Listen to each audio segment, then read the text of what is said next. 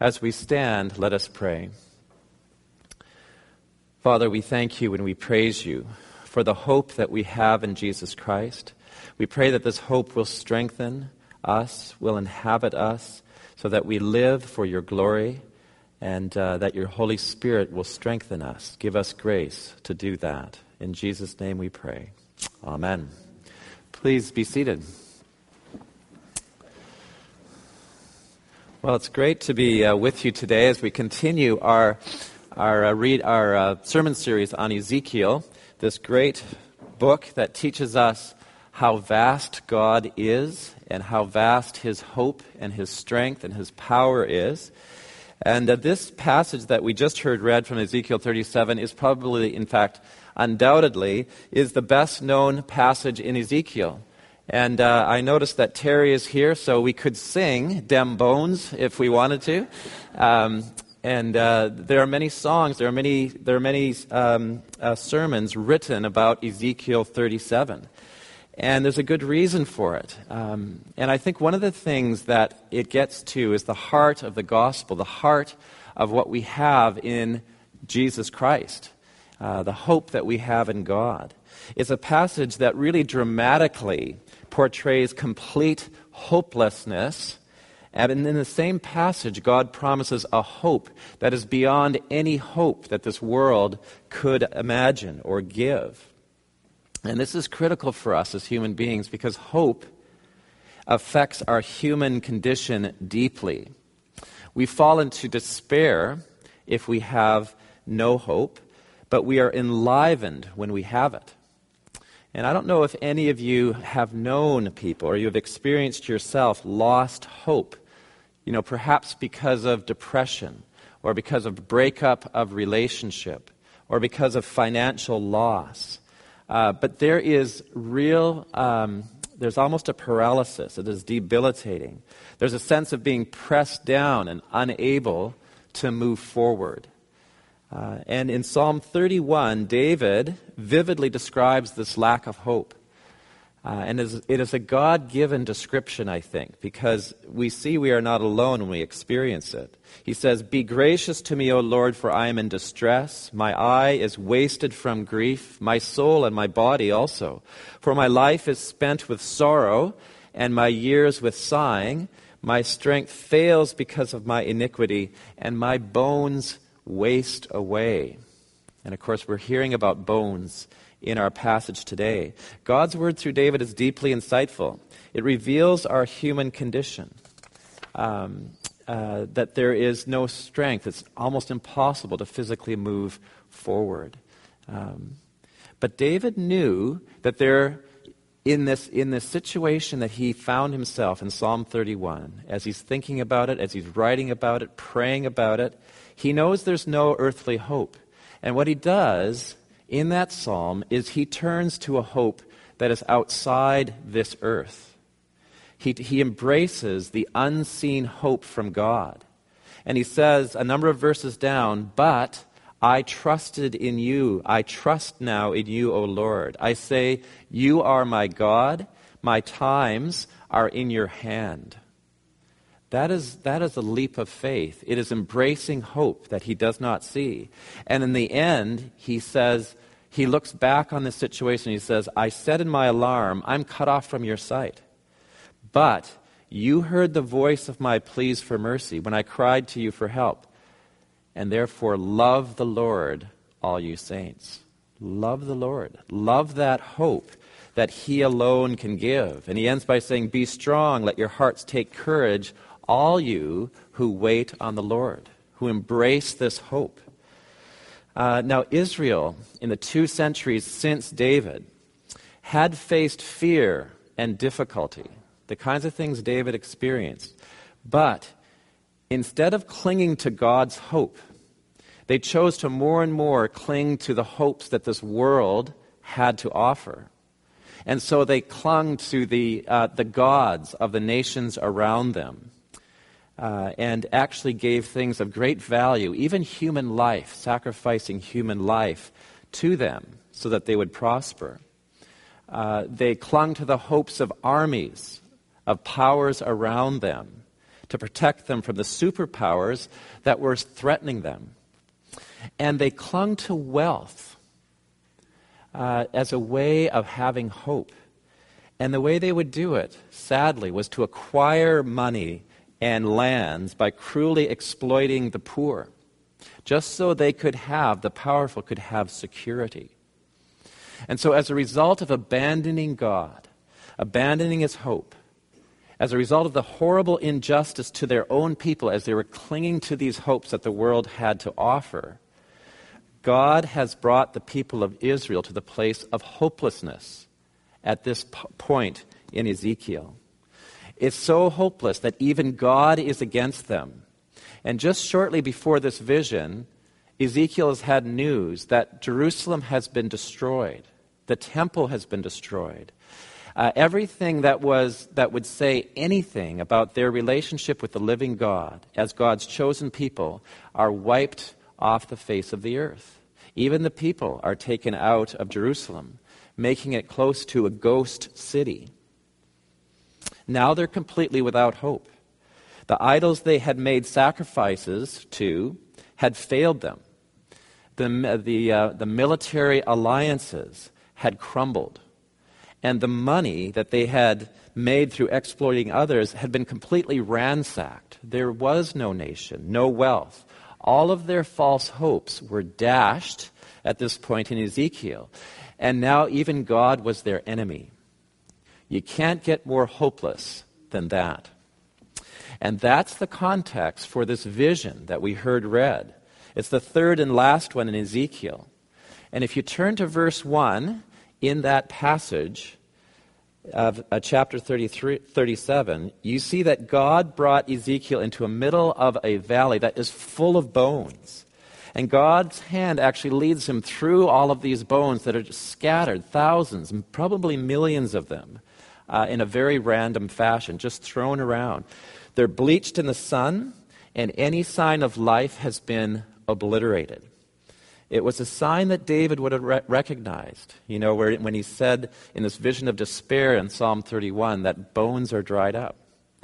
But God explains in Ezekiel, to, in verse 11, if you jump down, Son of man, he says, these bones are the whole house of Israel.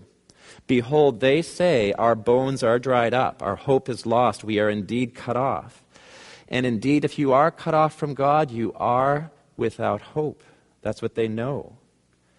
Ezekiel would have shared in that despair. He would have been devastated by the news of Jerusalem, the end of his nation.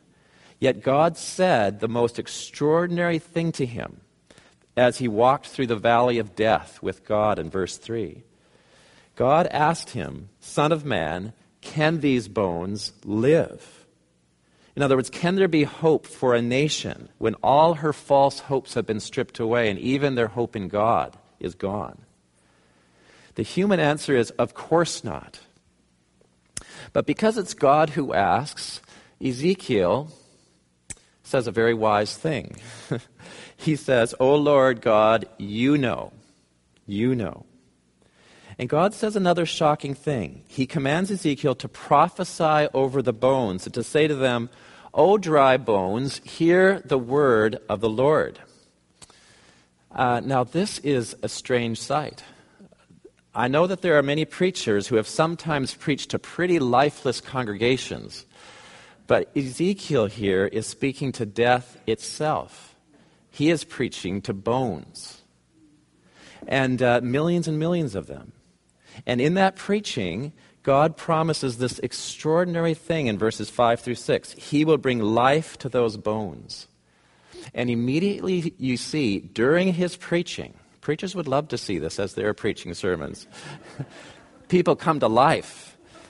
These scattered random bones in the valley uh, come together, bone connected to the proper bone.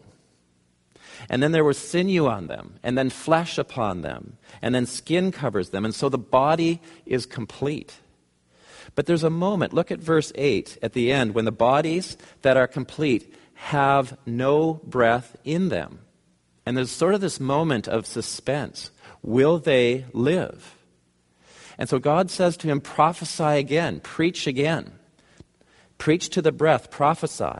And you can see in verse 10 that breath came into them and they lived. And it says they stood on their feet, a vast and exceedingly great army. Now, Ezekiel, in that moment, sees powerful hope completely taking, taking over utter hopelessness. It is a shocking sight. It's dramatic, it is wonderful, it's a transformation beyond anything he could expect. And God tells him what it all means. He says that he will recreate a non existent people against all human wisdom and expectation. You see, God has taken away the hope of his people so that he can restore a hope that is real, a hope that is everlasting, a hope that actually transforms them. And I want you to know, I want you to notice as we look at this passage and come near the end of it, that it's very, it's, it's striking what has happened. That God could have just said a word, and immediately that valley would have changed and been transformed. But for some reason, he chooses to speak through Ezekiel. And his Holy Spirit, his breath in that preaching brings life in stages as Ezekiel is speaking God's word. And it, it is a word for us today that his Holy Spirit, God's Spirit, very powerfully gives life and hope through his word. In fact, this is, the, this is the, the most powerful way that the Holy Spirit comes into our lives and fills us and gives life. It is through His Word. And the way that the Holy Spirit fills you and comes into the lifelessness in your life and the lifelessness of this world is as we embrace the promises that we find in God's Word. I want you to listen to the promise. Verse 12, look at this. Behold, I will open your graves and raise you from your graves, O my people. I will bring you into the land of Israel. You shall know that I am the Lord when I open your graves and raise you from your graves, O my people. And I will put my spirit within you, and you shall live, and I will place you in your own land. And then you shall know that I am the Lord. I have spoken, and I will do it declares the Lord. You see, the Holy Spirit causes God's word to do what it says. Yes, those promises were for Israel, but they are fulfilled in Jesus Christ. You know, He brings us into His land, into God's place, into His kingdom of God when Jesus rules us, when we receive His rule into our lives. He places the Holy Spirit within you as you receive that word. And He will open your graves. He will raise you from those graves to new life, to a resurrection body that will be in God's presence. Well, we will know God as our God, and we will be His people, and God will dwell in the midst of us forever. This is the promise that was for Israel, and that is the promise we have in Jesus Christ. This is the hope that outshines all other hopes we may be tempted to follow. It is the hope that actually shapes our lives, that moves us to live for Him in this world, to bless this world in ways we could not possibly bless it if we did not have that hope that God has promised to us. And notice that God says, I do this so that you will know that I am the Lord, that I am God. The question we have this morning is Do you know that God is Lord over all the things that are lifeless in this world, over all that is lifeless in your life.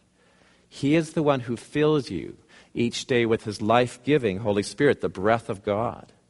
And today, God is calling us to embrace that hope and to ask ourselves in what areas in what relationships or situations in your life do you feel despair or lifeless? Like you could say with Israel, our bones are dried up, our hope is lost, we are indeed cut off. And we are called to ask God to speak His word and to breathe His Spirit into new life, into those areas, into our relationships, into the situations in our life. Listen to His voice. May the God of grace give us strength to embrace that hope to walk in real hope as we obey Him. And I want to close by praying a prayer from the, the Book of Common Prayer that speaks of receiving and embracing God's hope in His Word. It is a hope that gives life, that we are to fully throw ourselves onto as David did. Let's close our eyes and pray. This is from the second Sunday in Advent. Blessed Lord, who has caused all Holy Scripture to be written for our learning, grant that we may in such wise hear them, read, mark, learn, and inwardly digest them, that by patience and comfort of thy holy word, we may embrace and ever hold fast the blessed hope of everlasting life, which thou hast given to us in our Savior Jesus Christ. Amen.